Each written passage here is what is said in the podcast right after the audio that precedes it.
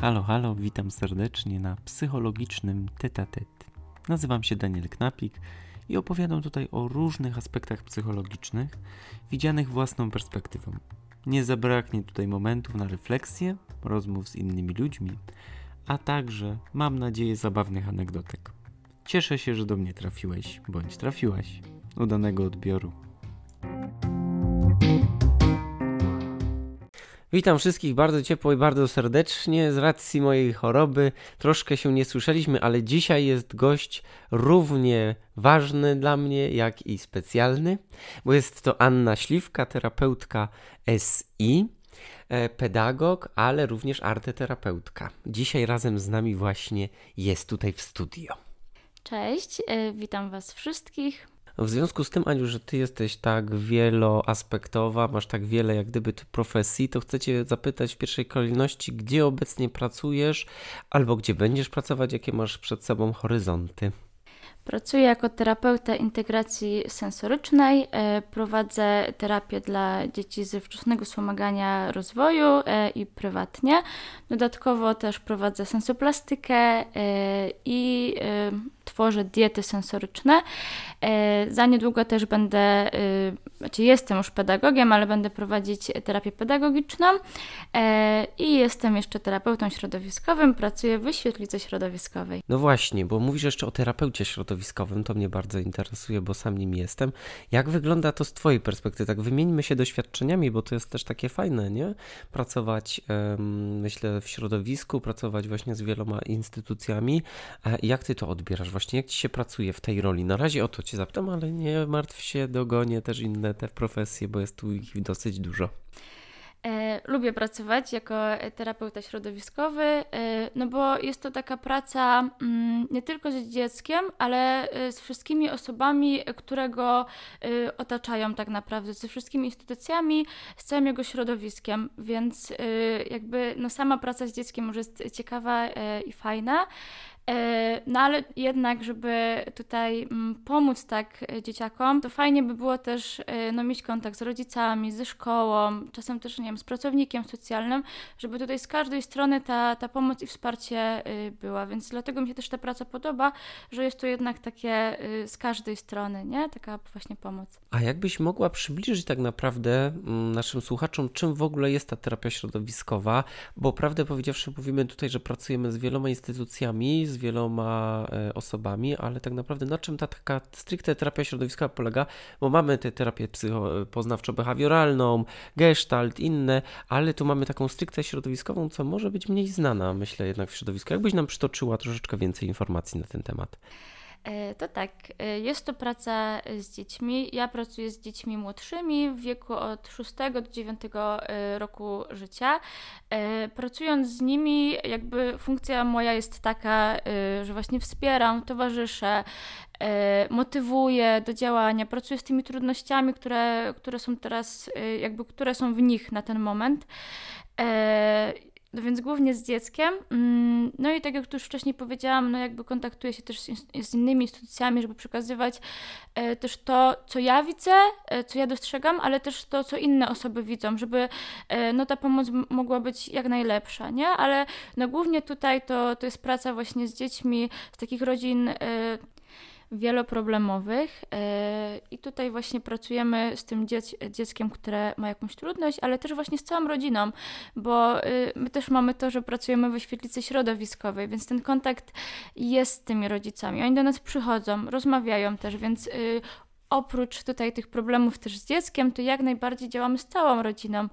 No właśnie, bardzo fajnym zdanie powiedziałaś, że pracujesz też e, na zasobach, na umiejętnościach dzieci i ja myślę, że tutaj też z tego co ja wiem, bo my jak gdyby jesteśmy tutaj po fachu bardzo blisko, więc wiem, że masz e, skończoną e, metodykę pracy Kids dam radę i myślę, że tutaj też fajnie byłoby troszeczkę o tym poopowiedzieć. Co ty na to, Aniu? E, jak najbardziej mogę o tym opowiedzieć, bo, e, bo to jest coś takiego, e, myślę, bliskiego mi mocno ostatnio. Jest to w ogóle metoda, której ja się dopiero uczę i jakby ja sama próbuję zauważyć, co jest ok, co jeszcze nie, jak lepiej się tutaj e, w tym odnaleźć. Ale jest to metoda, która polega właśnie na pracy na zasobach. Jakby dowiadujemy się o trudności dziecka, ale myślimy razem wspólnie z dzieckiem oczywiście, czego możemy się nauczyć żeby tutaj był taki właśnie efekt, że y, ta trudność y, nam się tutaj zmniejszy, może zniknie w ogóle. Więc głównie, jak już mamy tutaj ten, y, tą umiejętność, pracujemy nad tym. Jakby ta rozmowa o trudności pojawia się nam na samym początku, a potem już płyniemy tak naprawdę z dzieckiem przez tą umiejętność, więc to jest takie fajne, bo dzieci naprawdę w to wchodzą i mm, ja tutaj zaczynam, dopiero mam poczucie teraz troszeczkę bardziej pracować w tej metodzie. Wcześniej tak bardziej rozeznawałam, jak to dostosować trochę do, do dzieciaków. Y, a teraz od jakiegoś takiego mm, czasu, ostatnio, faktycznie próbuję tutaj z dziećmi ruszyć e, i mam dużo takich pozytywnych emocji na ten temat, bo, bo czuję, że faktycznie e, to jest takie dostosowane do dzieci, że to jakby nie jestem kolejnym dorosłym, który im mówi, że robią coś źle, e, że mają jakiś problem, tylko jakby one same mówią, zaczynają też o tym, co dla nich jest trudnego, a potem już przychodzi przechodzimy do tego, co możemy z tym zrobić, nie? Czego możemy się nauczyć i mm, to jest w ogóle też piękne, że tak naprawdę ta odpowiedź jest w dzieciach, bo one same proponują e, czego one by się chciały nauczyć i jak to może faktycznie wpłynąć na to, że może tej trudności nie będzie, nie? Więc no mnie to zachwyca, bo to, no to znowu to towarzyszenie, nie? Że tutaj trzeba y, dobierać pytania, trzeba rozmawiać z dzieckiem, trzeba go słuchać, e, no i wtedy tak naprawdę pomagamy temu dziecku, nie? W tym towarzyszeniu. Faktycznie, Aniu, tak jest, bo ja też w tej metodzie pracuję, też mam takie poczucie jak ty, że Ben Furman, czyli autor tej metody, bardzo e, jasno i klarownie daje nam receptę na to w 15 krokach. I tak jest, że te dzieci, tak naprawdę to, co ty powiedziałaś, w nich jest ta odpowiedź, a więc stają się oni takimi ekspertami. I ja chcę cię jeszcze właśnie, Aniu, zapytać, co najbardziej podoba ci się w tej metodzie, gdzie widzisz największy sens, albo nie wiem, co robi na tobie największe wow? E, to są takie chyba dwie rzeczy, które teraz mi tak jakoś e, się przypomniały. E, pierwsza to są korzyści. To jest ten taki moment, kiedy dziecko mówi, co faktycznie będzie miało z tego, jak się nauczy tej umiejętności. I ostatnio mnie to tak jakoś bardzo tak ujęło, jak dzieci o tym opowiadały, bo jakby one wtedy zauważają, że kurczę, faktycznie, jak się tego nauczę, no to będę mieć to, to, będę taki, taki. E, I jakby to, ten taki błysk w oku, jak one to widzą, to to jest coś w ogóle y, no, pięknego. Więc myślę, że dla mnie to jest taki moment, kiedy ja widzę, że, że, to, ma, że to ma sens, że to ma wielką moc. E, to jest taka jedna rzecz. A druga rzecz to taki moment y, w tych właśnie 15 krokach jest, y, kiedy jest moment świętowania z dziećmi. One sobie planują, w jaki sposób chciałyby świętować, z kim chciałyby świętować. E, to jest taka ich uroczystość i tu znowu się pojawia często ten błysk w oku, kiedy dzieci e, już na przykład mm, też sobie uświadamiają, że już się troszeczkę czegoś nauczyły i one za chwilę będą mogły świętować z tymi osobami, z którymi chcą, w taki sposób, jaki chcą tak naprawdę. E, I to jest no znowu coś pięknego, nie? Gdzie one mm, no, mogą się ucieszyć z tego, że coś potrafią, nie? I tutaj właśnie nie chodzi o tą korzyść na przykład taką materialną, że dostają, nie wiem, jakiś puchar na przykład przykład za to, że się czegoś nauczyły, nie? Tylko dla nich nagrodą często jest to, że mogą spędzić czas z osobami, które dla nich są ważne i w taki sposób, jaki na przykład lubią, nie? I to jest dla mnie coś też pięknego, że żeby właśnie w taki sposób też nagradzać dzieci, nie? One same tego chcą, nie? Więc to też mnie tak, e, no coś, co jest pięknego dla mnie. Tak, Aniu, masz rację, że te świętowanie jest takim elementem wyjątkowym dla dzieci, bo one wtedy mają poczucie, że niekoniecznie jakiś, nie wiem, wyjazd do jakiegoś super parku rozrywki czy do czegokolwiek, ale rzeczywiście dzieci najczęściej wymieniają wspólne, przynajmniej w moim przypadku, wspólne wieczory filmowe z popcornem, wspólne granie w planszówki, układanie puzli czy rysowanie obecnie u mnie tak króluje dosyć mocno, więc ten czas po prostu e, to jest chyba najcenniejszą walutą, jaką my możemy dać drugiemu człowiekowi. To jest chyba naprawdę najważniejsze, ale chcę też teraz y, przejść do innego tematu, mianowicie do arteterapii, bo to jest coś, co ja chyba najmniej znam. E, wiem, czym chyba z czym to się je, ale tu to ja jestem całkowicie zielony, Aniu, więc wyjaśnij nam, czym w ogóle ta arteterapia jest, proszę. Taka chyba najbardziej znana i oczywista definicja to no jest to terapia przez sztukę. E, to jak ja pojmuję arteterapię, Jest to forma y, wyrażenia siebie y, przez to, to, co często lubimy, co nam pomaga, czyli właśnie przez sztukę. I to jest sztuka mm, tak bardzo szeroko pojęta, nie? Bo dla kogoś na przykład e, wyrażeniem będzie siebie, nie wiem, narysowanie czegoś, nie? I to nie oznacza, że teraz jesteśmy artystami, stworzymy jakiś obraz, nie? Czasem to będzie w ogóle jakieś takie, mm, nie wiem, kreski, kropki i tak dalej, nie? Tylko ktoś może w taki sposób potrafi się wyrazić, nie? Przez jakiś taniec, e, przez, nie wiem, zdjęcia nawet, nie? E, w taki sposób właśnie możemy.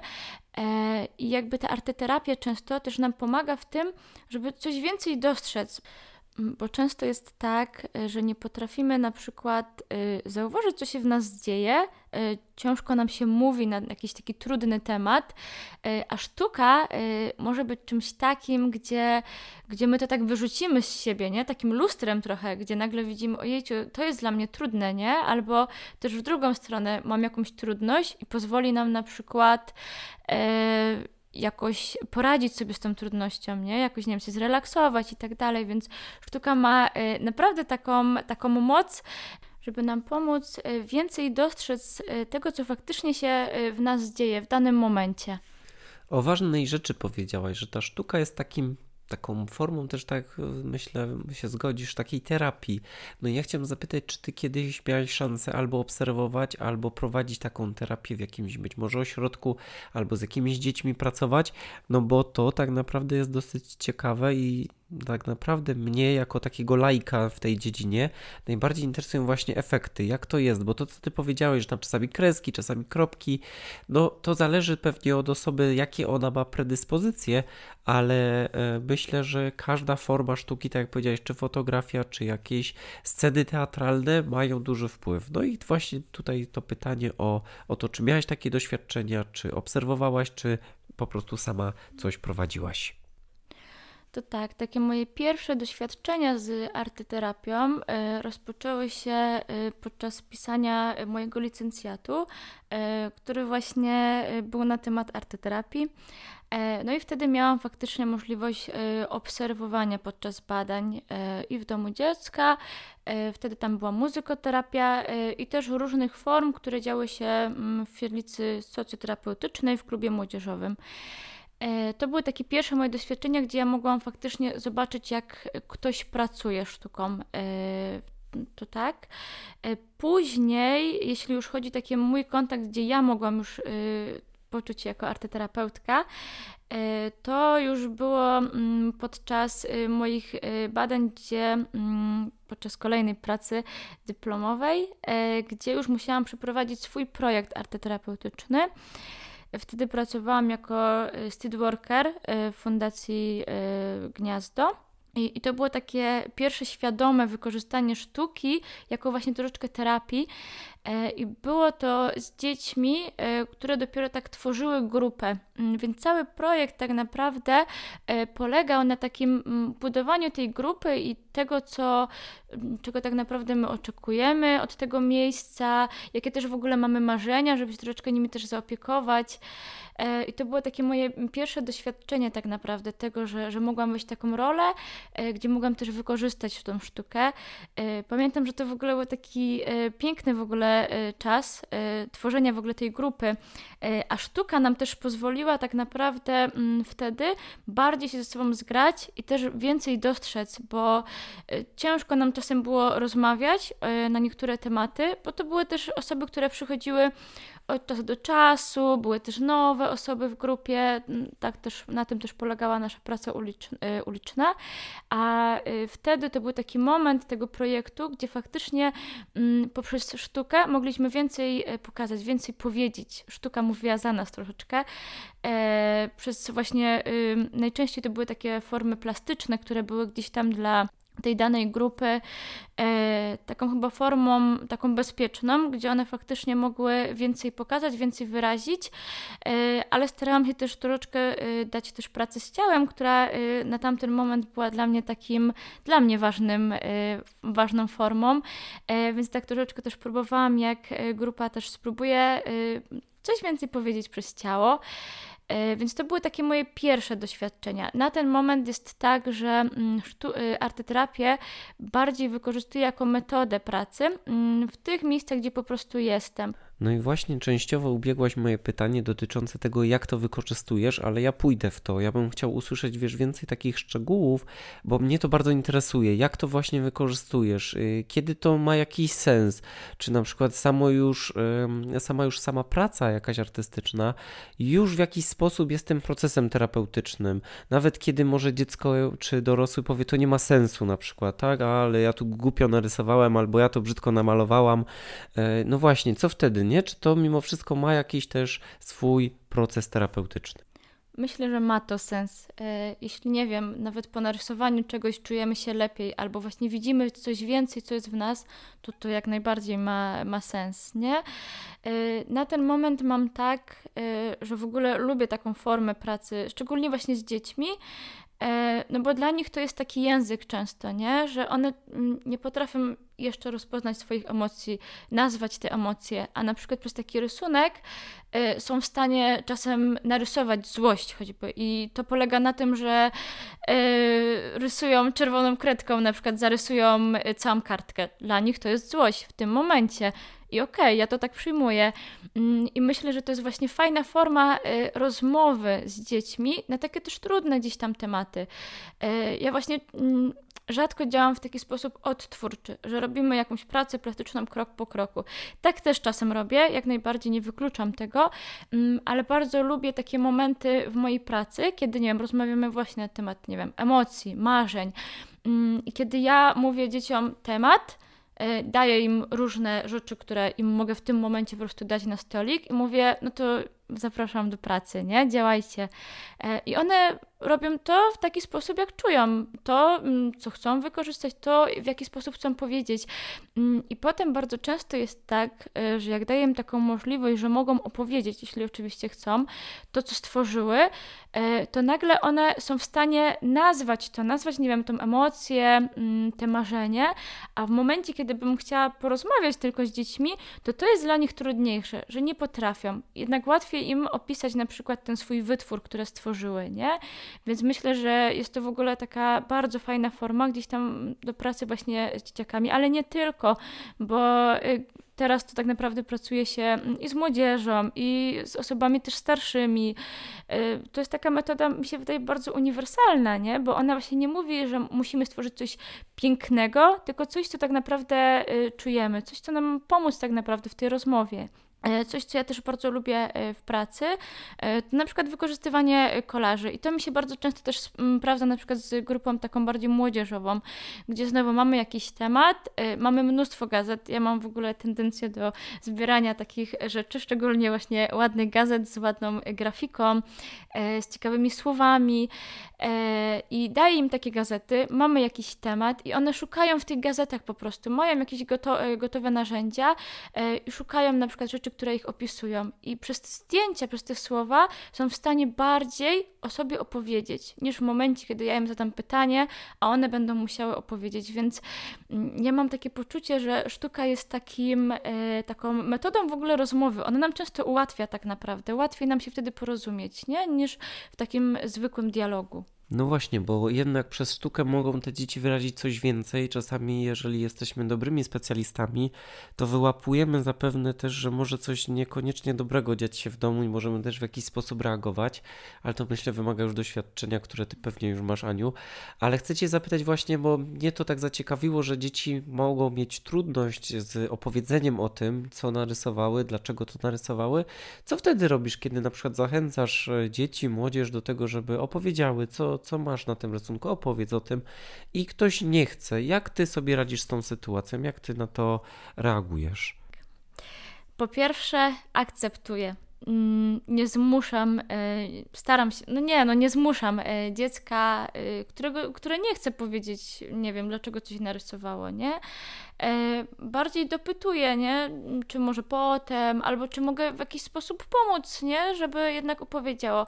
Mm, w grupie na przykład, w której teraz pracuję, mm, w Świetlicy, e, mam dzieci, które mają trudność e, w wypowiedzeniu się na forum, jak jest więcej dzieci.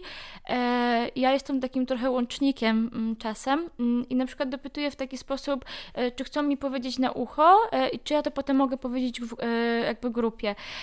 No i są takie dzieci, którym to pomaga. Ja się na to zgadzam.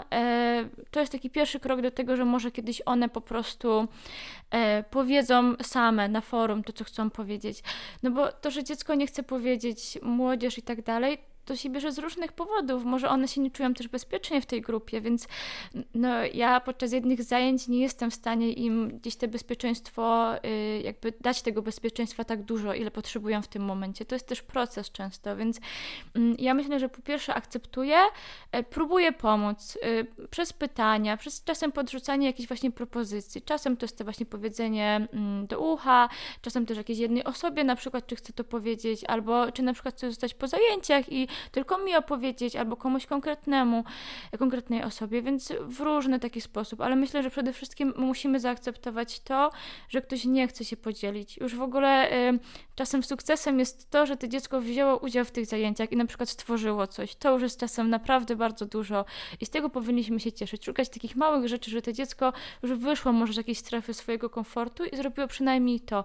A może za, nie wiem, jakieś dwa, trzy spotkania, na przykład y, w jednym zdaniu coś powie, nie? Więc ja myślę, że no musimy w taki sposób y, też patrzeć na te nasze dzieciaki. No i to jest piękne, że dajemy też taką akceptację jak gdyby na to, bo to co ty powiedziałeś, że czasami już dużym wyczynem jest, że to dziecko się faktycznie zaangażuje w ten proces i to jest takie już wielkie wow. Ja znam też takie przypadki, że na terapię chodzi dziecko rok, dwa lata i dopiero po tych dwóch latach się otwiera, więc rzeczywiście jak gdyby też taka akceptacja bycia z tym dzieckiem po prostu jest dosyć duża. Ale chcę Cię też zapytać o to, bo ja muszę sobie to tak uporządkować w głowie, bo tak mówię, ja jestem laikiem arteterapeutycznym, e, więc zastanawiam się, ile taka terapia może trwać, czy to są jakieś cykle spotkań, czy to jest jakaś umowne, jakbyś opowiedziała, bo mam takie poczucie, że ok, przychodzimy, mamy być może może jakiś temat, rozmawiamy, że coś mamy przedstawić poprzez sztukę, ale jakoś tak chciałbym, żebyś mi to uporządkowała, jak to wygląda pod względem takim może terapeutycznym. Y, okej, okay. może to różnie wyglądać. Y, no bo są arteterapeuci, którzy też często są psychologami, y, właśnie terapeutami też innych kierunków, innych szkół i na przykład pracują w gabinecie, więc tutaj mamy taką pracę gabinetową, no, która no, może już dłużej tutaj trwać, nie? aż pomożemy po prostu klientowi w tym momencie. Może to być taka mm, forma bardziej doraźna i u mnie to bardziej chyba w taki sposób działa, że ja pracuję z grupą dzieci e, i wykorzystuję arteterapię jako jakąś formę i po prostu robię to co jakiś czas na jakichś zajęciach. Mm, działam też w taki sposób, że jak widzę jakaś trudność i widzę, że nam tutaj arteterapia pomoże, to ją po prostu wykorzystuję. Tak można powiedzieć jednorazowo, od czasu do czasu. E, może być cyklicznie, czyli mamy na przykład grupę, która ma jakąś trudność i chcemy tutaj faktycznie pracować arteterapią. Tak troszeczkę na przykład było przy tym moim projekcie artoterapeutycznym. Miałam jakiś cykl zajęć, e, chyba pięć wtedy było tych zajęć e, i pracowałam e, tutaj przez pięć zajęć na konkretnym temacie jakby. Mm, potem, e, ponieważ była też taka potrzeba, ja to jeszcze przedłużyłam, bo widziałam potrzebę, więc trwało to troszeczkę dłużej, ale tak jak mówię, jest to taka forma, którą możemy sobie dostosować. Może trwać dłużej, bo jest na przykład bardzo pomocna przy jakiejś osobie, potrafi się ta osoba tutaj wyrazić nam przez sztukę. Może to być forma taka jednorazowa, y, gdzie widzimy, że no jako taka forma tak naprawdę jakiejś pomocy, y, a może być też jakaś taka cykliczna po prostu, więc myślę, że tak y, w różny sposób możemy to sobie tutaj rozeznać. Czyli można powiedzieć, że tak jak w większości terapii, to pewnie zależy od indywidualnych potrzeb dziecka, od czy też dorosłych, bo rozumiem, że dorosłych też to dotyczy. E, więc okej, okay to ja bym chciał zamknąć ten temat już tej arteterapii przejść do następnej, bo ty to jesteś z rozmachem kobieta, wachlarz możliwości, więc przejdę do terapeutki SI, czyli do terapii integracji sensorycznej. Czym ona znowu jest, na czym to polega? E, terapia integracji sensorycznej e, polega e, na pracy z osobami, które mają zaburzenia właśnie tutaj SI. Najłatwiej jest to chyba wyjaśnić w taki sposób, że każdy z nas, każdy człowiek ma swój profil sensoryczny, czyli to, w jaki sposób odbiera bodźce z otoczenia. Tutaj chodzi o o zmysły, które każdy z nas ma. Mamy te takie standardowe, które y, każdy zna, czyli mamy słuch, y, smak, węch, wzrok i dotyk, ale dodatkowo są jeszcze takie dwa, o którym no troszeczkę mniej się wie, a które są bardzo ważne w ogóle w funkcjonowaniu człowieka i na których się też bardzo mocno skupiamy na takiej terapii. Tutaj mamy zmysł równowagi i czucia głębokiego. E, I teraz mamy osoby, które właśnie, no każdy z nas ma zmysły, e, ale może być taka sytuacja, że mamy jakąś nadwrażliwość, podwrażliwość jakiegoś e, układu właśnie zmysłu i jakby w różny sposób reagujemy, w taki, który nam nie pomaga w funkcjonowaniu tak naprawdę. Często spotykamy się na przykład z dziećmi, które są głośno, krzyczą albo są agresywne. E, I to może być ich reakcja obronna na to, że sobie nie radzą na przykład z bodźcami. Jest ich za dużo na przykład w otoczeniu i dana osoba sobie po prostu z tym nie radzi i reaguje w taki sposób, e, że na przykład jest głośno albo nie wiem, właśnie nie wiem, popycha kogoś, bo no nie potrafi sobie po prostu z tym poradzić. Więc tak w skrócie mniej więcej tak to wygląda. Ja pracuję w szpitalu i ja też zauważam właśnie czasami takie sytuacje, że rzeczywiście jest taka trudność, że dzieciaki mają bardzo dużo bodźców ze środowiska. No i tu jest moje pytanie, bo mnie to bardzo ciekawi. W jaki sposób wy, jako terapeuci SI, sprawdzacie właśnie to, czy dziecko może mieć jak gdyby tutaj przebodźcowanie lub nie? I tu mnie to tak zastanawia, może mi coś podpowiesz do mojej pracy. Mm, mamy różne narzędzia. Mm, przede wszystkim, jak dziecko do nas trafia, to zaczynamy od wywiadu z rodzicami, e, żeby zauważyć, dowiedzieć się tak naprawdę, jak to dziecko funkcjonuje i jakie ma też trudności. E, czyli co na przykład y, powoduje w nim jakieś takie trudne zachowania, jakieś reakcje. E, później, gdy już mamy tą bazę od rodzica, mm, no to y, mamy tutaj albo y, jakby diagnozowanie dziecka, czyli Mamy testy standaryzowane, które wykonujemy tutaj y, z dzieckiem, żeby właśnie dostrzec, jakie mamy trudności, jakie może właśnie mamy zaburzenia konkretnego układu. I mamy też próby badawcze, które też nam właśnie pomagają w tym. E, no i też y, dla mnie też bardzo taki ważny, czyli obserwacja w ogóle dziecka. Ja, y, jak dziecko jest u mnie na tych mm, pierwszych zajęciach, Mm, daje taką bardzo dużą dowolność, że dziecko przychodzi na zajęcia e, i ma taką też taki gratis ode mnie, taki prezent, że w ogóle może sobie potwierać szafy, może sobie coś wyciągnąć, sprawdzić, e, żeby ta obserwacja była jak najbardziej e, naturalna. Ja na przykład już wtedy widzę, jaką aktywność dziecko wybiera, czyli na przykład widzę, że dziecko najlepiej to by ciągle biegało, skakało i robiło takie rzeczy i tutaj mamy jakieś zaburzenie już układu przedsionkowego, czyli właśnie ta, ta równowaga nasza. E, widzę na przykład, że jak coś dotyka, to tak, tak niechętnie, to może jest jakaś nadwrażliwość dotykowa. E, potem też często m, mm, tutaj też ja y, podaję dziecku jakieś takie konkretne też bodźce, żeby no po prostu poobserwować i zobaczyć. I na podstawie tego wszystkiego jesteśmy często w stanie już określić, jaką mamy tutaj trudność w dziecku. Jakie ma nadwrażliwości, podwrażliwości. E, no i wtedy tak naprawdę na podstawie tego y, pracujemy. Jeśli tutaj chodzi o takie osoby, które pracują z dziećmi, z młodzieżą też, bo jakby przyjęło się ogólnie, że tutaj terapia SI no jest dla dzieci, e, jak najbardziej, bo tutaj no mózg jest najbardziej plastyczny, więc jesteśmy jak najwięcej w stanie zrobić w takim okresie rozwojowym, ale to nie oznacza, że nie wiem, dzieci, które są właśnie w takim wieku nastolatków, nie mogą przyjść na terapię, bo mogą jak najbardziej. Teraz e, coraz więcej też e, dzieje się w stosunku do osób dorosłych takie osoby też mogą trafić, może nawet nie na samą taką terapię SI, bo ona jest często w formie zabawy, ale na taki sam w ogóle wywiad i stworzenie takiej diety sensorycznej, żeby taka osoba też na przykład dostrzegła, jakie ma trudności i co może z tym zrobić tak naprawdę, bo my tutaj jako terapeuci SI próbujemy też pomóc, e, pokazać e, w jaki sposób ta osoba może sobie radzić, co fajnie by było jakby, nie wiem, praktykowała, co może właśnie ograniczyć, albo w jaki sposób ograniczyć. No i i tutaj specjaliści, nie wiem, nauczyciele, rodzice, jak już dostrzegają takie mm, trudności, że dziecko, nie wiem, właśnie jest mm, bardzo w ruchu, albo ma takie mm, sytuacje, że jest takie bardzo wywrotne, albo że nie wiem, lubi coś dotykać, bądź właśnie bardzo wszystko tak brzydzi tą osobę, czy jakieś takie słuchowe też rzeczy, to są już takie, y, no takie sygnały, że fajnie by było się udać do terapeuty SI, nawet na zwykłą konsultację, bo często jest tak, że jak już rodzic przyjdzie, czy nawet ta osoba właśnie dorosła i powie, że ma problem z tym, z tamtym, no to my już jako terapeuci jesteśmy w stanie troszeczkę więcej już powiedzieć, że y, no, co widzimy tak naprawdę, jakby zaburzenia w jakim tutaj e, układzie nerwowym. No to parę tak zwanych knifów już mam, ale zastanawiam się jeszcze, czy jest w ogóle terapeuta SI z NFZ-u? A ile kosztuje na przykład taka wizyta, jeżeli byśmy się chcieli umówić też prywatnie? Czy są jakieś takie widełki ogólnie przyjęte? Czy ty masz może taką wiedzę, Anno?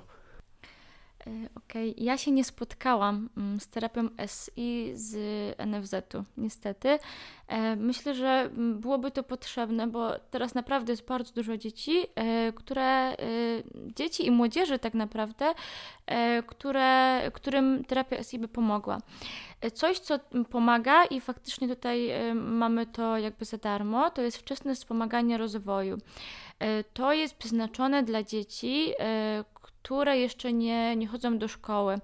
E, więc w momencie, kiedy my na przykład widzimy jakąś trudność e, w dziecku, to możemy się udać do takiej poradni pedagogiczno-psychologicznej, e, żeby tutaj właśnie rozeznać, no i zapytać też, czy można tutaj objąć właśnie tym programem, jak wczesne wspomaganie rozwoju to jest tak, że mm, jest jakaś dana y, liczba godzin w miesiącu, to zależy wszystko od miasta. Najczęściej to jest około 4 godzin. E, I wtedy mamy jakby tutaj pracę terapeuty SI, pedagoga, psychologa, logopedy i fizjoterapeuty.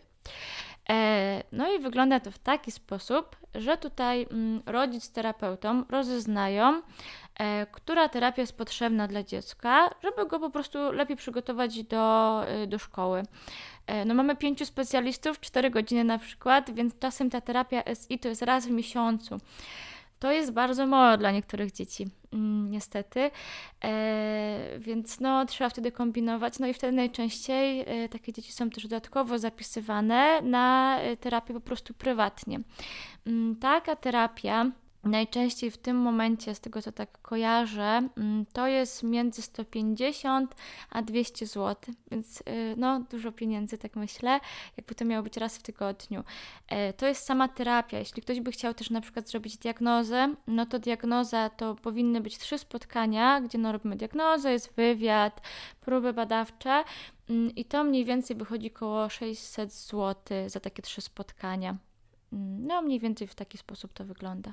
No właśnie, jest to jednak koszt. Ci rodzice czasami się na to decydują z przymusu, czasami z własnej dobrej woli, bo wiedzą, że to pomoże temu dziecku. No i ja chciałem zapytać właśnie, jak sobie radzisz w ogóle z rodzicami, jak z nimi rozmawiasz? Czy masz trudne przypadki, czy raczej takich wdzięcznych rodziców, którzy wiedzą, że to jest proces, że to jednak musi też troszeczkę potrwać i to nie jest magiczna różdżka, jak ja to często też powtarzam. My tu nie mamy takich mocnych narzędzi, robimy co w naszej mocy. Myślę, że się szkolimy cały czas, żeby jak najefektowniej pomagać, ale jak, jak ty sobie radzisz właśnie z rodzicami ogólnie? Różnie. E, myślę, że na ten moment mam bardzo wiele y, rodziców, y, którzy faktycznie, mm, którym zależy po prostu. E, ja mm, na tym pierwszym już spotkaniu, jak sporządzam wywiad, to też dopis, dopytuję tak naprawdę, e, oprócz tego, co mam jakby tutaj w pytaniach w wywiadzie, dopytuję też o to wszystko, co, co rodzic widzi jako trudność, bo, bo chcę też widzieć trochę więcej niż ten taki obszar związany z terapią SI, żeby no jak najlepiej pomóc temu, temu dziecku i też rodzicowi tak naprawdę, żeby też powiedzieć czasem o tym, że mm, no oprócz terapii SI, no też na przykład fajnie by było coś jeszcze tutaj, jakąś inną terapię, nie? Żeby to działało y, z różnych po prostu stron.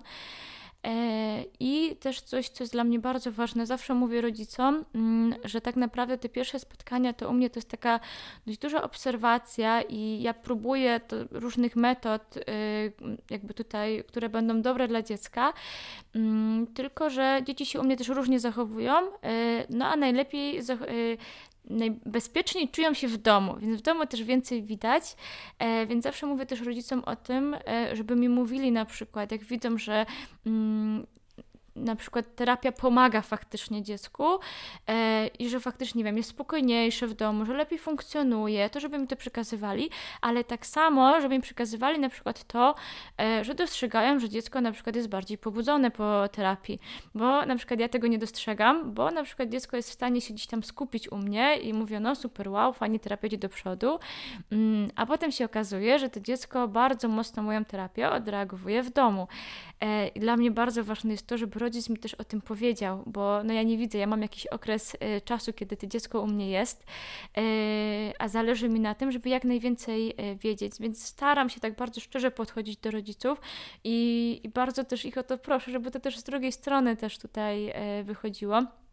Mam bardzo dużo takich rodziców w tym momencie, którzy faktycznie ze mną po prostu współpracują, e, gdzie przekazujemy sobie szczerze informacje. Ja mówię to, co ja widzę na temat e, dziecka, co widzę też e, jako takie zasoby dziecka, bo jakby ja staram się w ogóle nie skupiać na tym, znaczy mówię też o tym, co jest trudne, ale bardzo ważne też dla mnie jest to, żeby rodzice widzieli sukces swoich dzieci. Jak nawet to jest jakaś taka maleńka rzecz, że to dziecko no nie wiem, już coś dla niego było trudnością, to na przykład już to pokonało, albo nawet w takim malutkim stopniu pokonało, to, to gdzieś, ta, gdzieś im to też mówię.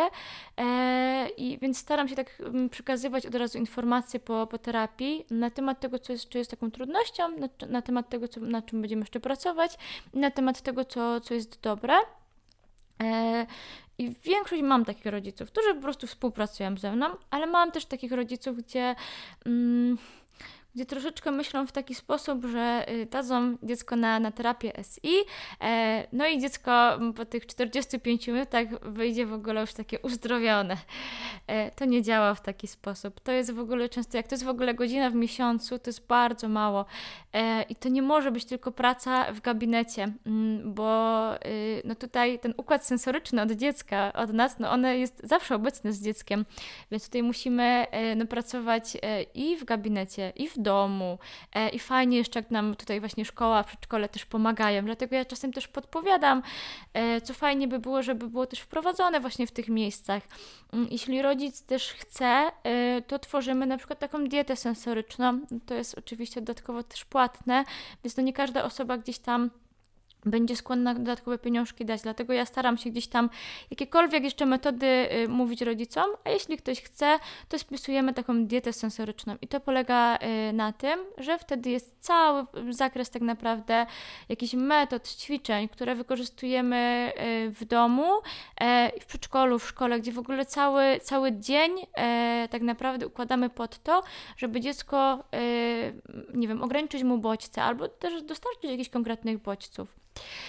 więc mam też takich rodziców, ale tak jak mówiłam, no mam też rodziców, którzy e, no myślą troszeczkę w taki sposób, że ja e, uzdrowię to dziecko, a no nie działa w taki sposób.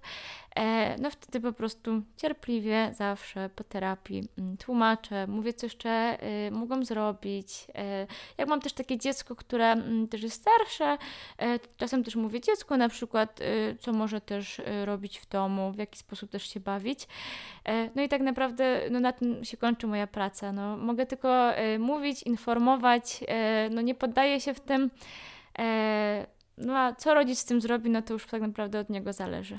Zainspirowałaś mnie tą dietą sensoryczną i tym planem ćwiczeń i chcę zapytać, czy no wiadomo, to jest dodatkowo płatne, ale czy mogłabyś nam jakiś rąbek tajemnicy tutaj dać właśnie co, jak gdyby jakiś, czy jakieś danie, czy jakiś y, konkretny owoc, warzywo wpływają również na tą dietę? Jakieś jedno ćwiczenie, żeby nam tutaj sprzedać. Wiadomo, to nie musi być stricte dla każdego, bo to jest bardzo indywidualny plan, z tego sobie zdaję sprawę, ale żeby nam tutaj bardziej to przybliżyć, co by tak na przykładach, o, na przykładzie jakimś. E, okej, okay, to ja tak sprostuję trochę, e, bo to się nazywa dieta sensoryczna, ale ma to mały związek z jedzeniem.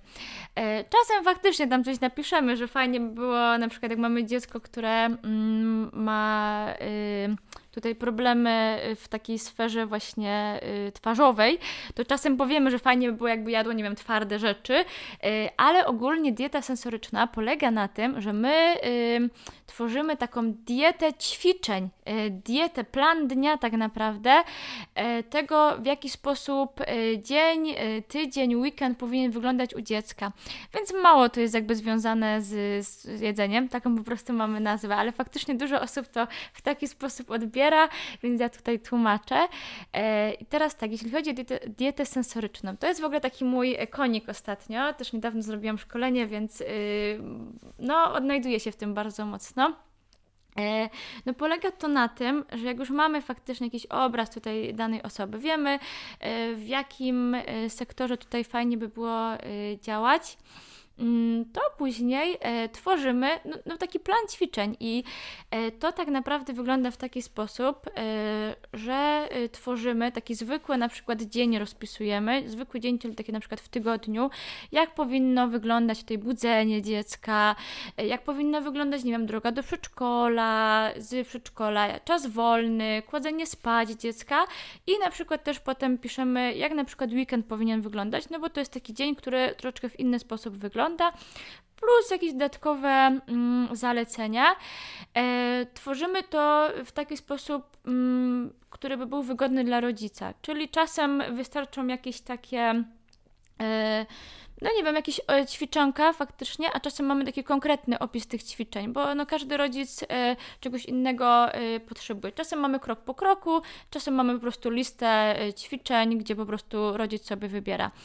E, ja też zawsze podkreślam, że piszę tego bardzo dużo, ale to nie oznacza, że teraz mamy wszystko w ogóle zrobić. No bo rodzic też musi widzieć, e, co tak naprawdę odpowiada dziecku, co dziecko lubi robić, nie? Bo może być tak, że ja tam wprowadzę jakiś masaż, a dziecko w ogóle no, totalnie tego nie będzie chciało. Dlatego mam też więcej e, propozycji. Jeśli chodzi o jakieś takie konkretne przykłady, to na przykład, jeśli mamy takie dzieci, więcej mam w ogóle dzieci w gabinecie, które są dziećmi takimi nadruchliwymi, bym powiedziała, czyli no, takimi dziećmi, które są ciągle w ruchu, odnajdują się najbardziej w tym. E, to tutaj często też piszę o tym, w jaki sposób e, budzimy dziecko, że już budzimy w taki sposób dodający e, proprocepcji, więc tego naszego czucia głębokiego. Więc już budząc dziecko, dostarczamy mu takich bodźców, które mają go już troszeczkę wyciszyć, bo to jest dziecko, które jak wstanie, to od razu będzie w ruchu ruchu. E, I będzie to na przykład coś bardzo prostego, jak dziecko mamy owinięte tutaj w kołdrę, to będziemy je troszeczkę tak uciskać, jego ciało i w taki sposób będziemy na przykład wyciszać. Możemy też e, powiedzieć dziecku, żeby na przykład poskakało po łóżku, bo to też jest tutaj rozluźnienie mięśni, które tak naprawdę troszeczkę nam też wycisza dziecko. E, później, na przykład taką propozycją dla takiego dziecka, jak mamy tutaj siedzenie przy stoliku, na posiłku, czy na przykład w szkole, w przedszkolu, będzie to, że dziecko siedzi na takim dysku sensorycznym z takimi e, gumowymi igiełkami, e, które dodają nam tutaj bodźców dotykowych, ale też dają nam ruchu, bo to dziecko na tej poduszeczce, poduszeczce będzie nam się ruszało lewo-prawo, więc już będzie troszeczkę w ruchu i będzie w stanie bardziej się skupić na posiłku, e, w, nie wiem, na lekcji, na jakichś takich zajęciach w przedszkolu. E, coś takiego. E, piszę też często o tym, że mm, jak mamy właśnie takie momenty, że albo dziecko właśnie musi siedzieć i wytrzymać jakiś czas, e, nie wiem, na jakichś zajęciach, albo na przykład w drodze w samochodzie na przykład też siedzi, to żeby dać mu jakąś zabawkę sensoryczną do ręki, nawet zwykły gniotek tak naprawdę, bo tutaj znowu też mamy czucie głębokie, bo naciskamy tą, tą zabawkę. Różne takie rzeczy też piszę. Pod koniec dnia na przykład jak mamy dziecko, które jest od trzeciego roku życia e, i jest dzieckiem takim nadruchliwym, no to też na przykład wprowadzamy e, z rodzicem mm, kołderkę obciążeniową, która ona musi być dobrze dobrana, więc e, tego nigdy nie robimy samemu, nie szukamy ile ta kołderka powinna ważyć, mm, tylko taki terapeuta powinien nam pomóc w doborze, konkretnie to też wyliczyć po prostu, żeby to było dobrze dobrane dla dziecka. Ciekawe też jest to, e, według mnie ważne, e, żeby na przykład e, tworzyć dla dzieci kryjówki sensoryczne, bo tak jak już wcześniej wspominaliśmy, dzieci bardzo często są teraz przebodźcowane, mamy bardzo dużo bodźców, nie? Bo no, żyjemy też w takim świecie, gdzie mamy głośno, gdzie mamy dużo takich wizualnych też rzeczy, tylko jest naprawdę bardzo dużo. I na przykład w takim przedszkolu to jest w ogóle miejsce, gdzie jest w ogóle przeogromnie bodźców, nie? Tam jest y, głośność, dużo dzieci e, i to dla dzieci takich, e, takich nadwrażliwych może być bardzo trudne. Mm, I fajnie jest wprowadzać kryjówki sensoryczne w takich salach, e, też w domu. E, I ta kryjówka sensoryczna to może być jakiś zwykły namiocik, to może być tak naprawdę też taka baza, którą kiedyś się tworzyła w dzieciństwie, czyli mamy jakiś stolik przykryty, przykryty kocem i na przykład w tej bazie, nie wiem, jest mnóstwo poduszek, jakieś zabawki sensoryczne i to może być super miejsce tak naprawdę takiego wyciszenia, czyli wiemy na przykład, że mieliśmy jakieś takie zajęcia, gdzie dziecko się musiało naprawdę bardzo skoncentrować, albo mamy też tak, że dziecko jest bardzo pobudzone i na przykład możemy mu zaproponować, żeby sobie poszło na taką chwilkę do tej kryjówki sensorycznej, nie? No i fajnie też, jak tworzymy takie rzeczy, e, żeby tworzyć to z dziećmi, bo tak naprawdę, no tak jak mówiliśmy też wcześniej, nie? Ta odpowiedź często jest w dzieciakach i one często wiedzą, co one po prostu lubią. I może dla takiego dziecka w takiej kryjówce wyciszające będzie to, że damy mu kilka kolorowanek. I to dziecko będzie sobie wchodziło do tego namiociku, nie wiem, może jeszcze się okryje właśnie tutaj jakąś taką cięższą kołderką, kocykiem, przytulniem do maskotki. I może na przykład weźmie sobie taką kolorowankę. I na przykład takie 15 minut mm, w tym namiociku pomoże nam, żeby to dziecko fajnie funkcjonowało, dobrze funkcjonowało, bez jakichś takich większych trudności cały dzień w przedszkolu, nie? Więc y, fajnie też jest tworzyć takie y, rzeczy, nie? Więc ja też myślę, że fajnie jest też pytać terapeutów SI o takie coś. Nawet jak, nie wiem, dziecko chodzi na tą wczesne wspomaganie rozwoju, to żeby właśnie też rodzice pytali o to, w jaki sposób możemy pomóc, nie?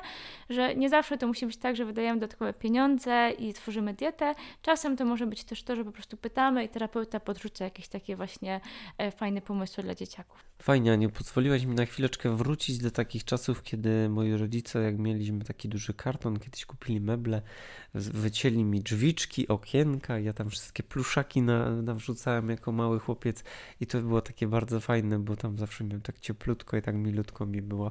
Więc fajnie, że o tym też mówisz w taki sposób i myślę, że to jest bardzo cenne dla naszych słuchaczy. I moje chyba jedno z ostatnich pytań jest takie, jak ty to łączysz wszystko? Czy to ci pomaga, czy to ci utrudnia właśnie, bo jednak arteterapia, tutaj terapeutka SI, tutaj Kidskill, tu pedagog, tu terapeuta środowiskowy, pewnie jeszcze o kilku rzeczach nie wiem. I jak to właśnie wszystko ma się do tych prac, które wykonujesz? Czy to ci ułatwia raczej, czy utrudnia? Myślę, że ułatwia. E, bo ja przede wszystkim w każdym miejscu, gdzie jestem, to najważniejsze dla mnie jest to, żeby tworzyć relacje z dzieckiem, bo żeby to dziecko poszło nam do przodu, to musimy bazować na e, relacji. E, I na przykład taka terapia SI, która jest taką stricte terapią, no tutaj no, pracujemy na jakichś bodźcach i w ogóle, więc powin powinniśmy się skupić na tym i skupiamy się na tym. Ale kiedy na przykład przychodzi do mnie dziecko, które mm, ledwo chce w ogóle wejść do tej sali, to ja nie zacznę od tego, że ja mu zbuduję jakiś tor sensoryczny i będziemy wrzucać piłeczki albo coś tam, tylko ja spróbuję w jakiś inny sposób. I jeśli na przykład widzę, że dziecko, mm, no nie wiem, lubi rysować, to czasem to będzie tak, że nasze pierwsze, nie wiem, 15 minut będzie też będziemy rysować, nie? Więc budujemy relacje. E, myślę, że arteterapia jak najbardziej też wykorzystuje, bo arteterapia to jest właśnie... Mm, ta sztuka, która właśnie nie jest odtwórcza, nie? tylko która nam pomaga w jakiś taki sposób właśnie tworzenie, e, tak jak to czujemy troszkę. E, I ona bardzo często może być też sensoryczna. E, dlatego też no, mamy na przykład sensoplastykę, nie? Więc tworzenie nawet jakichś takich mas sensorycznych i potem tworzenie coś z tych mas, to też może być arteterapia, nie? Ja w ogóle też bardzo mocno e, czuję, że mm, terapia SI jest e, mocno powiązana w ogóle z taką pracą nad emocjami, e, no bo dzieci sobie często nie radzą z tymi emocjami, bo są przebodźcowane, więc to jest bardzo duży taki związek w ogóle, nie? Więc ja staram się to wszystko, co co, wiem, e, w jaki sposób pracuję w różnych miejscach, jakoś łączyć mm, i dobierać pod konkretną osobę e, i w świetlicy, i na terapii SI. Jak przychodzi do mnie konkretna osoba, e, to ja to biorę jako tą osobę i myślę, w jaki sposób jej pomożemy. Może to będzie tylko ta terapia SI, dziecko mi fajnie, gładko wchodzi w ćwiczenia, a może będziemy tutaj pracować też nad jakąś umiejętnością.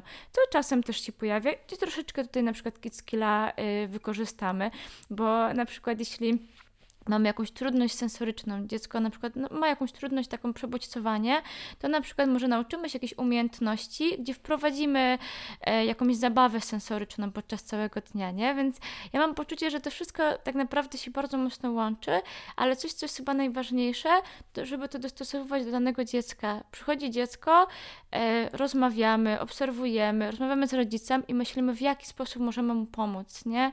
No i wtedy właśnie można wykorzystać e, różne takie właśnie metody, doświadczenia, mm, żeby nie zawsze trzymać się tak bardzo mocno danej metody, nie? Bo to, że my się będziemy tak mocno tego trzymać, to nie zawsze pomoże, nie? Ja się tego dopiero teraz uczę, bo mi pomagają takie schematy e, i działanie tak kurczowo, mm, ale mi.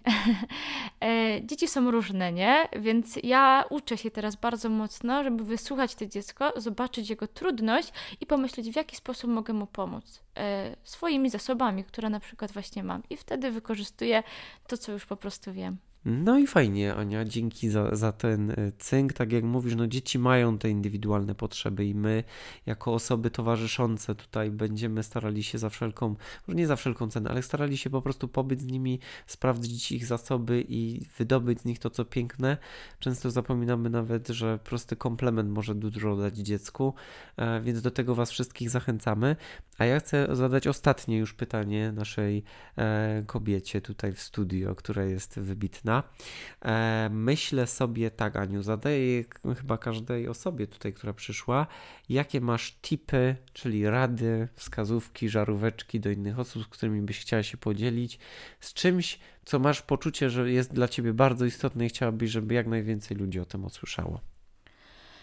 Mm, wydaje mi się, że takie najważniejsze w ogóle mm, w mojej pracy i w moim życiu w ogóle, to jest trochę ta praca na zasobach, nie? Żebyśmy się skupiali na tym, e, że każdy ma coś dobrego w sobie, nie? Żebyśmy byli w stanie to właśnie e, odnaleźć, taką iskrę, którą każdy ma w sobie, e, żeby ją e, tak naprawdę mm, tak pobudzić, nie? Że z tej małej iskierki no może być takie właśnie takie ognisko, nie? Żeby pamiętać o tym, że, że to dziecko, które no może jest takie trudne, nie? I nie potrafimy sobie z nim e, poradzić, to może właśnie postarać się pomyśleć, co to dziecko ma w sobie takiego dobrego, bo każdy ma coś dobrego i pracować na tym, nie? Bo no mam poczucie, że odkąd ja staram się w taki sposób myśleć, szukać szukać tych takich pozytywnych rzeczy w dzieciach, nie? Tych zasobów, talentów, yy, takich pozytywnych rzeczy, to naprawdę jest, yy, jest łatwiej, przyjemniej, nie? I można pomóc dzieciakowi, nie? W momencie, kiedy my pracujemy na, na tym takim dobru, które ona ma w sobie. E, dzięki Aniu za tę informację. Dziękuję Ci, że byłaś tutaj razem ze mną. Ja tylko zachęcę wszystkich do obserwowania strony w ogóle, bo Ania ma swoją w ogóle działalność gospodarczą i zachęcam do tego, żeby śledzić jej profil na y, mediach społecznościowych. Twoja iskra. Więc bardzo serdecznie dziękuję Ci, Aniu, za to, że byłaś ze mną, że podzieliłaś się swoją wiedzą, bo to jest naprawdę, naprawdę cenne. Ja również dziękuję.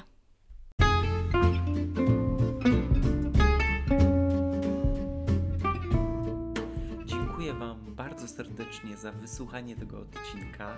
Dajcie koniecznie znać, co o tym odcinku myślicie, jakie macie swoje spostrzeżenia, sugestie, o czym chcielibyście w ogóle posłuchać. Bardzo na Was liczę i pamiętajcie, z psychologicznym tete widzimy więcej.